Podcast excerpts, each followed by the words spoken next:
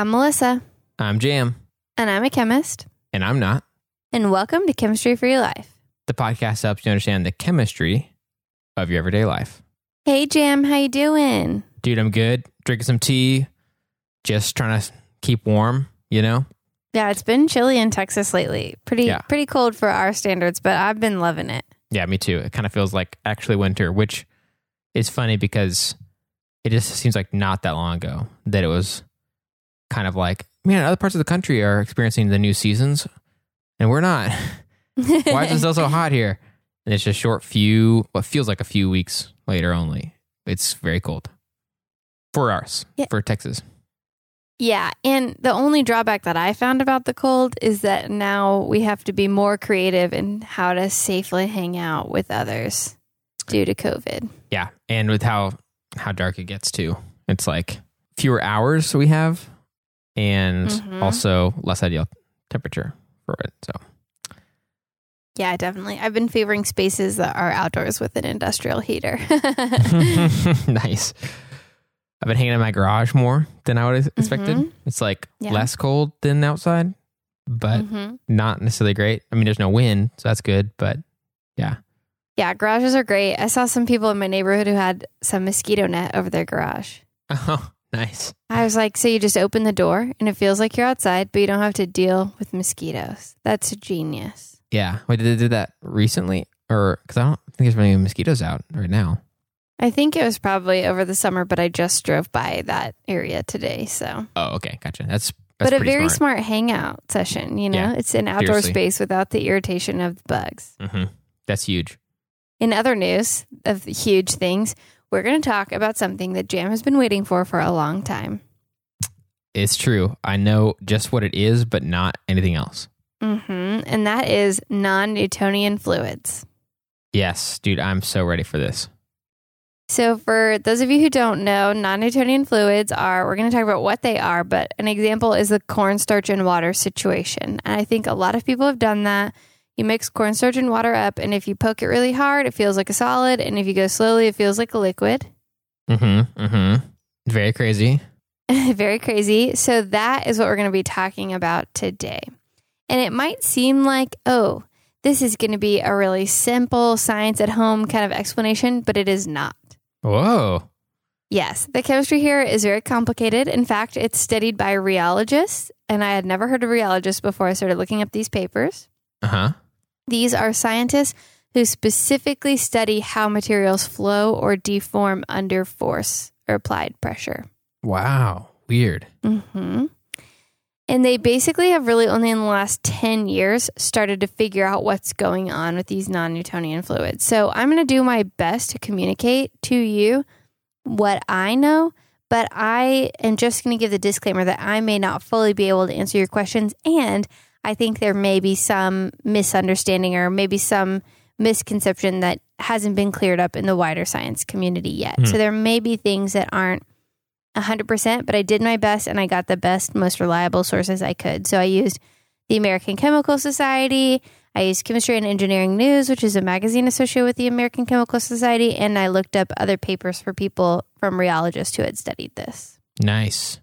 Dude, awesome. I've been very interested in this ever since I saw, I think, probably the highest profile version of this that a lot of us lay people saw was on Mythbusters, where Mm-hmm. Yes. they were the first I knew of that tried a large scale run across cornstarch and water thing, see if you can move fast enough to run across it and it feel like you're kind of running across a solid thing. The only thing I've seen with this is our our mutual friend Daniel once sat in the back of another of our mutual friend Grant's truck that was lined with tarp and Uh-huh. filled with cornstarch and water because his dream was to take a bath in cornstarch and water. Wow, I cannot imagine how much of all that they had to buy.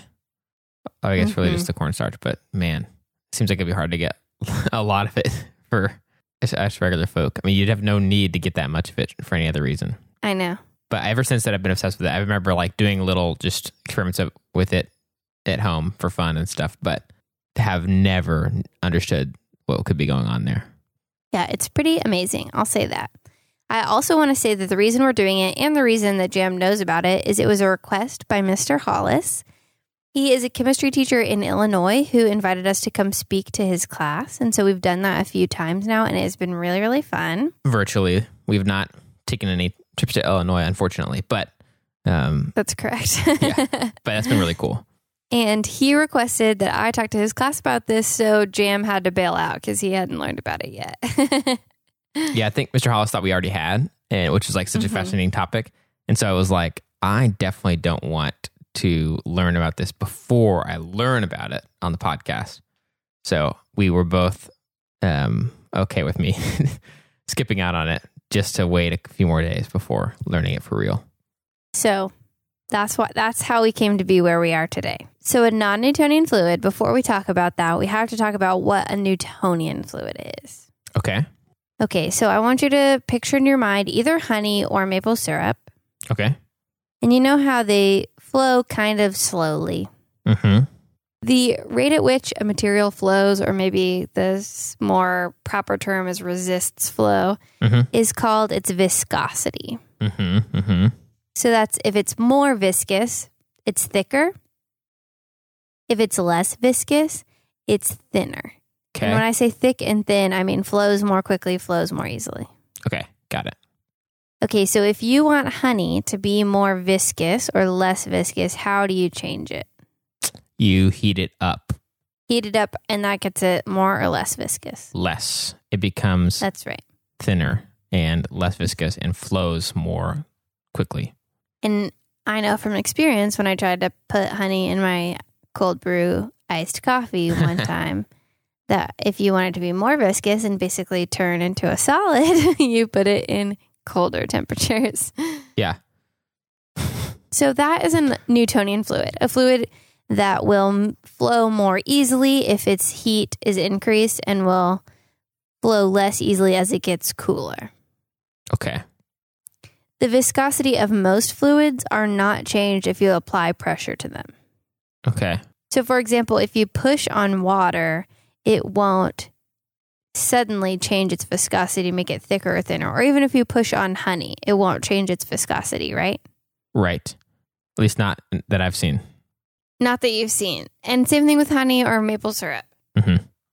If you push on those, it- the pressure and the viscosity have nothing to do with each other. Right. Right. Right. So, that is a Newtonian fluid. Okay.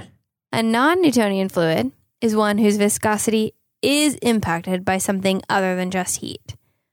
It is Mm. impacted by pressure, force, friction applied to it, something like that. Any kind of applied pressure can impact the viscosity of a non Newtonian fluid.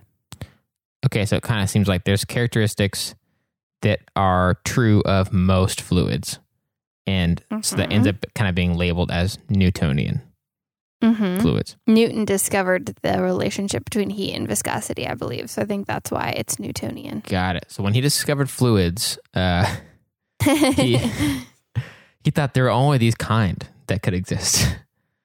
And, Only these kind. But there ended up being some other kinds that don't behave Yes. like he expected. That's right. Okay. And so these misbehaving fluids are non Newtonian fluids. And that pressure that you apply to them is sometimes also known as shear. It's like pressure or force or friction, Mhm. shear. So sometimes applying pressure or force can result in more viscosity. So those are called shear thickening fluids. Okay. An example of that is oobleck. You squeeze on it and it feels hard. It Mhm. resists flow. right. And oobleck is the term for cornstarch and water.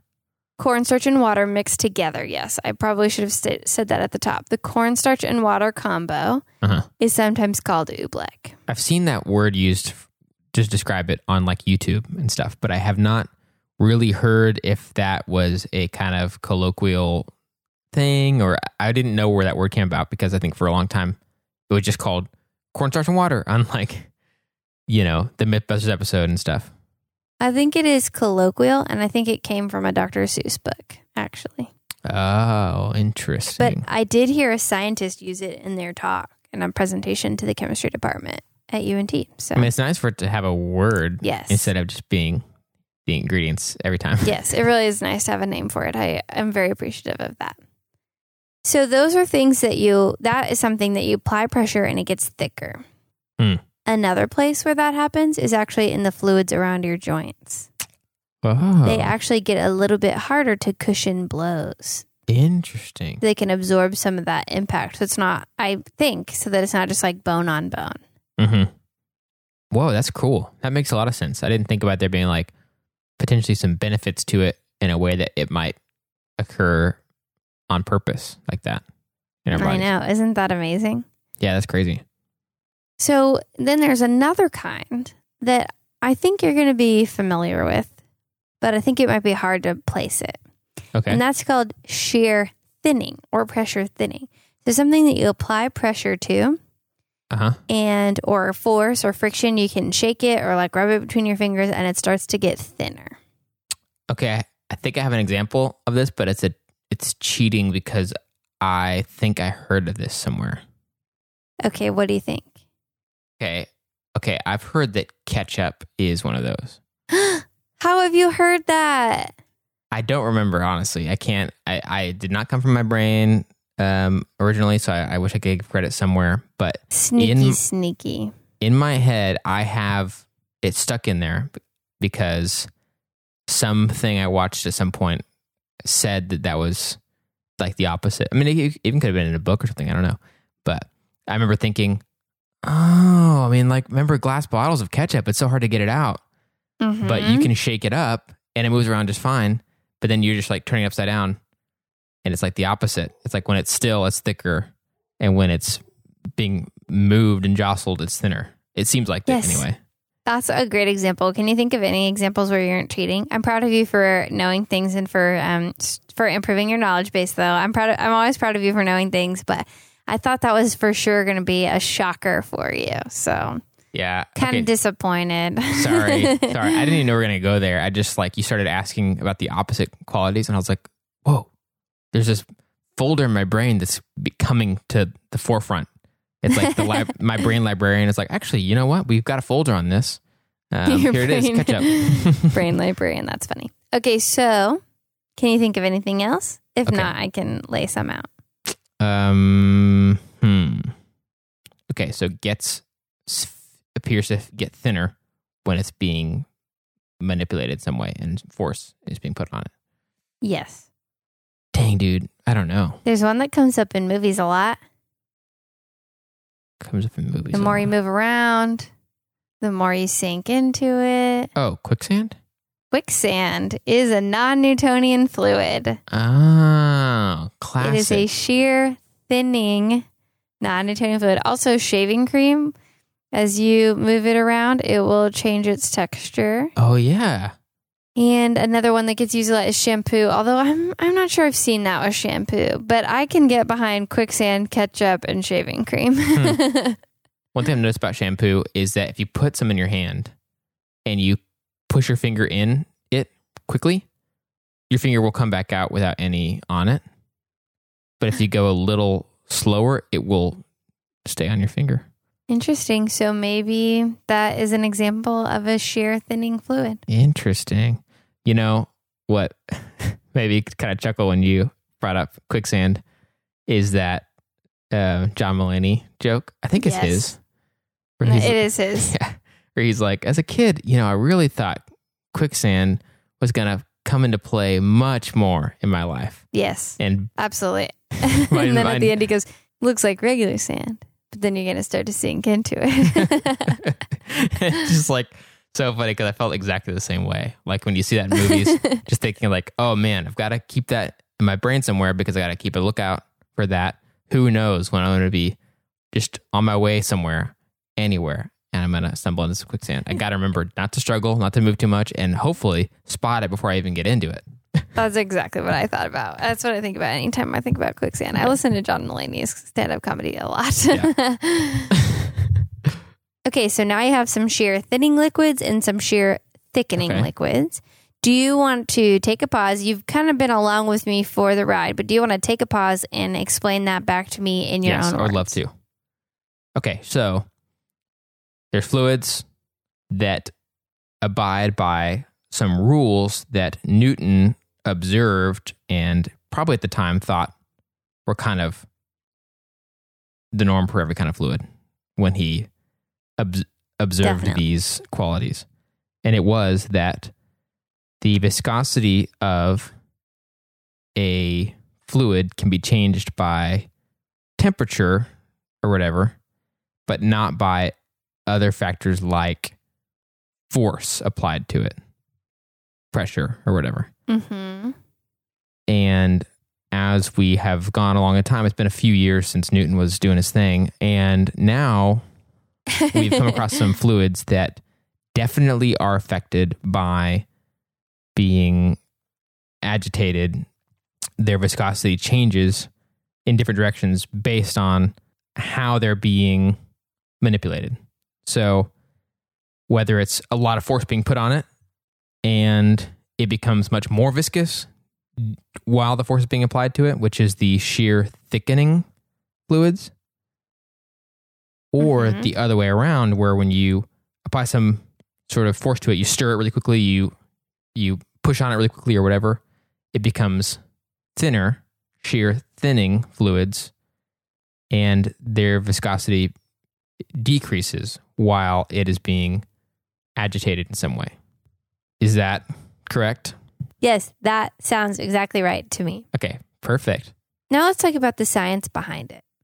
There are two things that I've seen so far. So I'm just going to summarize those two things the best I can. Okay. One thing that I've read is that they're polymers or solids that have intermolecular forces to act as one wide network of solids suspended in some kind of liquid. Mm, okay. And those polymers, under different conditions, or the network of solids under different conditions, will act differently. Mm. So, in shear thinning fluids, they would theoretically have intermolecular forces that cause them to be able to take a certain amount of pressure.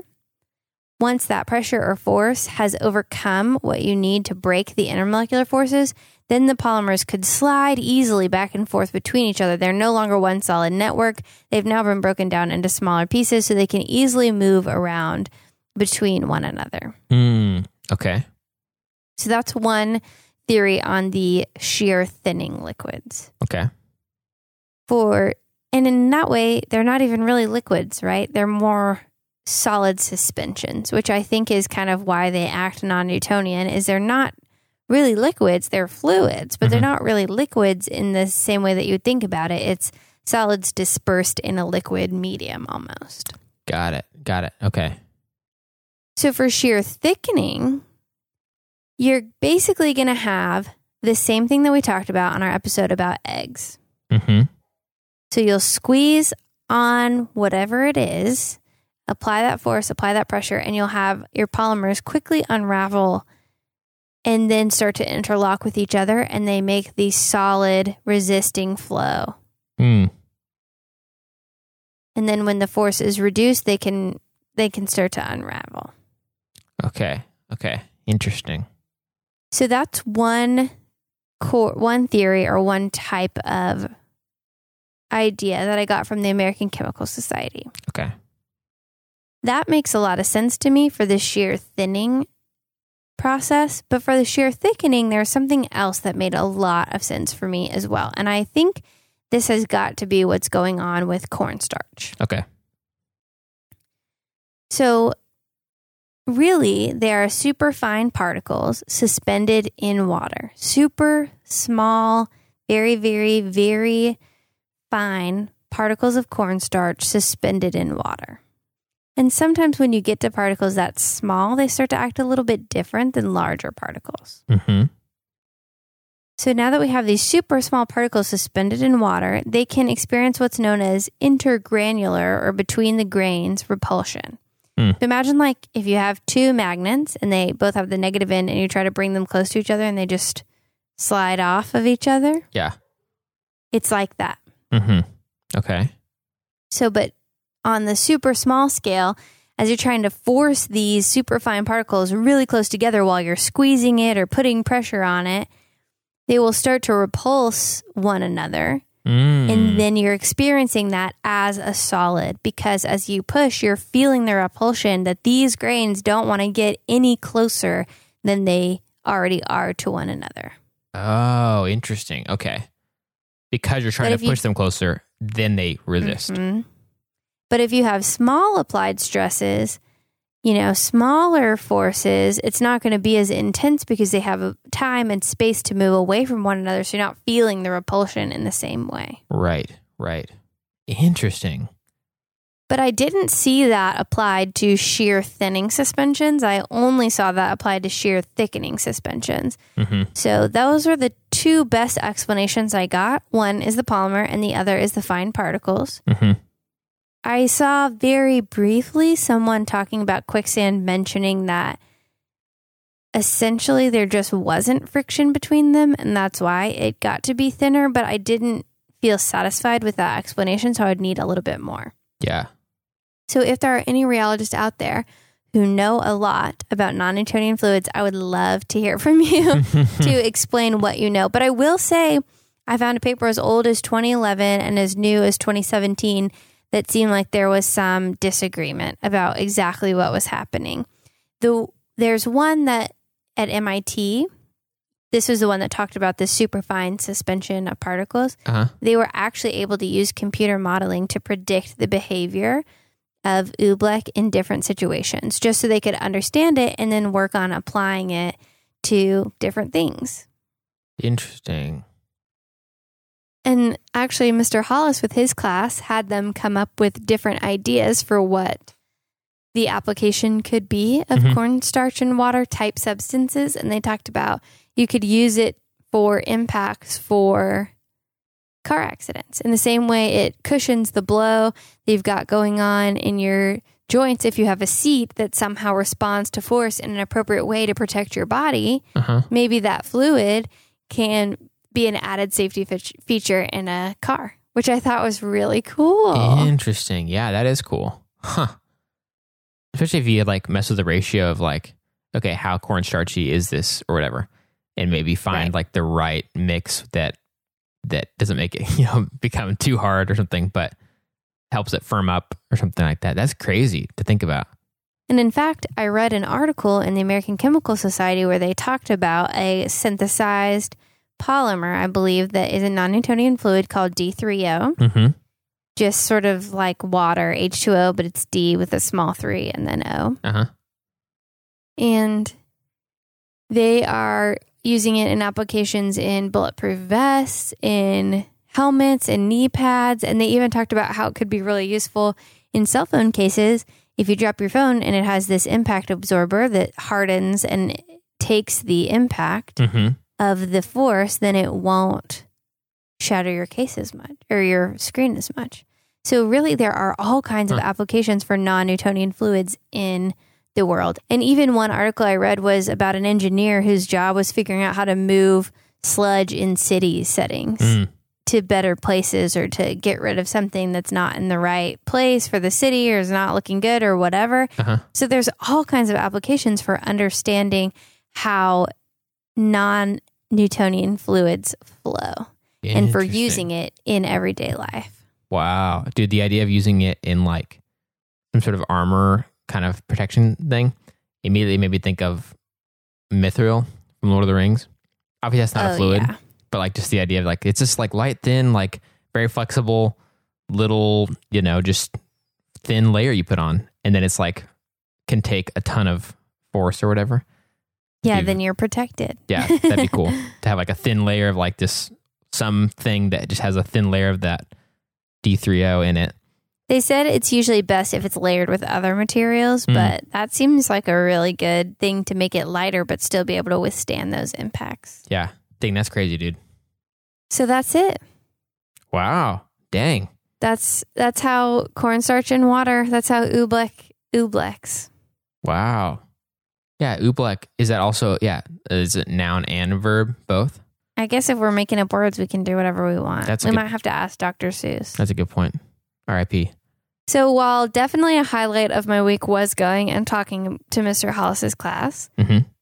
I was thinking maybe since that's kind of already been talked about, we should share a different thing that made us happy this week. Okay, fair enough. That sounds good. So mine is you probably wouldn't know anything about it, but one of my podcast co-hosts um, with this podcast that I do called Chemistry for Your Life got got me a um, it wasn't a joke. That's really true. Okay, um, got me this insanely cool book that I have wanted for at least two years, probably. And when I first ever discovered it, like found out that it existed, it was not available to buy in any reasonable way that I could find in the United States. And it's called The World Atlas of Coffee by James Hoffmann, who's like my coffee hero. And yeah, I've, ta- I've heard Jim talk about him a lot. yeah. He's great. Definitely check him out on YouTube. He's amazing. And this book is super cool. And I, we've talked about him a ton. And I didn't even really see it coming, but Melissa was asking some question about him. I was like, oh, I'm on his website and he's really legit and stuff. And I was like, oh, yeah. And she mentioned the book. And I, I said something like, oh my gosh, dude, yeah, that book seems so cool. I've tried to get it for like, I put it on my Christmas list for like two years now or something. And then, like the next day, um, when we had a social distanced hangout with Melissa and her dude, she was like, "Oh, hey, I got you something," and it was the book, and I was like, "Holy!" So very, it was so fun. Very excited. Um, I don't get. It's hard for me to get super excited about gifts, partly because I'm so picky and have such weird interests and stuff. But this was such a perfect thing, and it was also so easy because it was so obvious that it was something I was going to get a lot of enjoyment out of and was very interested in and had not bought for myself. That's the problem is that I would yeah. typically maybe have bought this for myself already um, if I had had the chance to. So I'm very excited. And if you were wondering, it actually actually was Melissa who got it for me. It wasn't some other chemistry for your life co-host. To be fair, it was very low hanging fruit. Also, I saw a year ago in a gift guide. I think it was that exact book, but it was some kind of information about coffee book uh-huh. and made a mental note to buy that for you at some point. And then it kind of all came together when I was looking at the website. Yeah. Because we're thinking about doing our episodes on coffee. So I went to his website to look for those. And then I saw that he had a book and it all came together perfectly. Yeah. I'm super excited. I got kind of sucked into it like that night and was flipping through it and stuff and was just going to look at like for a couple things. and Ended up spending way more time in that book than I had expected. And Em was like, Yay. I was just standing in our bathroom and it was like, uh, are you going to come to bed or could you go read that somewhere else and not have the, just like the light on in there or close the door? It was just so funny, but I got really sucked into it. So I'm, I'm excited. Thank you. Well, on the theme of things that I bought for people, I also I am not wealthy and I don't often buy this many things. Okay, so just listen. It was uh, both of them were happy accidents, but I have wanted a KitchenAid stand mixer for a very long time. I love baking. Uh-huh.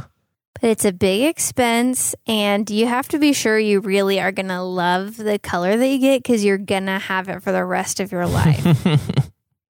And there's never been a color that seemed exactly right, and the time never seemed right, or I'd be short on money or whatever. And then happily, one of my friends sent me a picture of the KitchenAid 100 year collection. Mm-hmm. And I was instantly in love with it. it's misty blue, which is my favorite. I love that kind of grayish blue color. Uh-huh. It had a white stainless steel bowl instead of the typical regular stainless steel color. Uh-huh. There was white accents. It was beautiful. And I instantly fell in love and it was out of stock.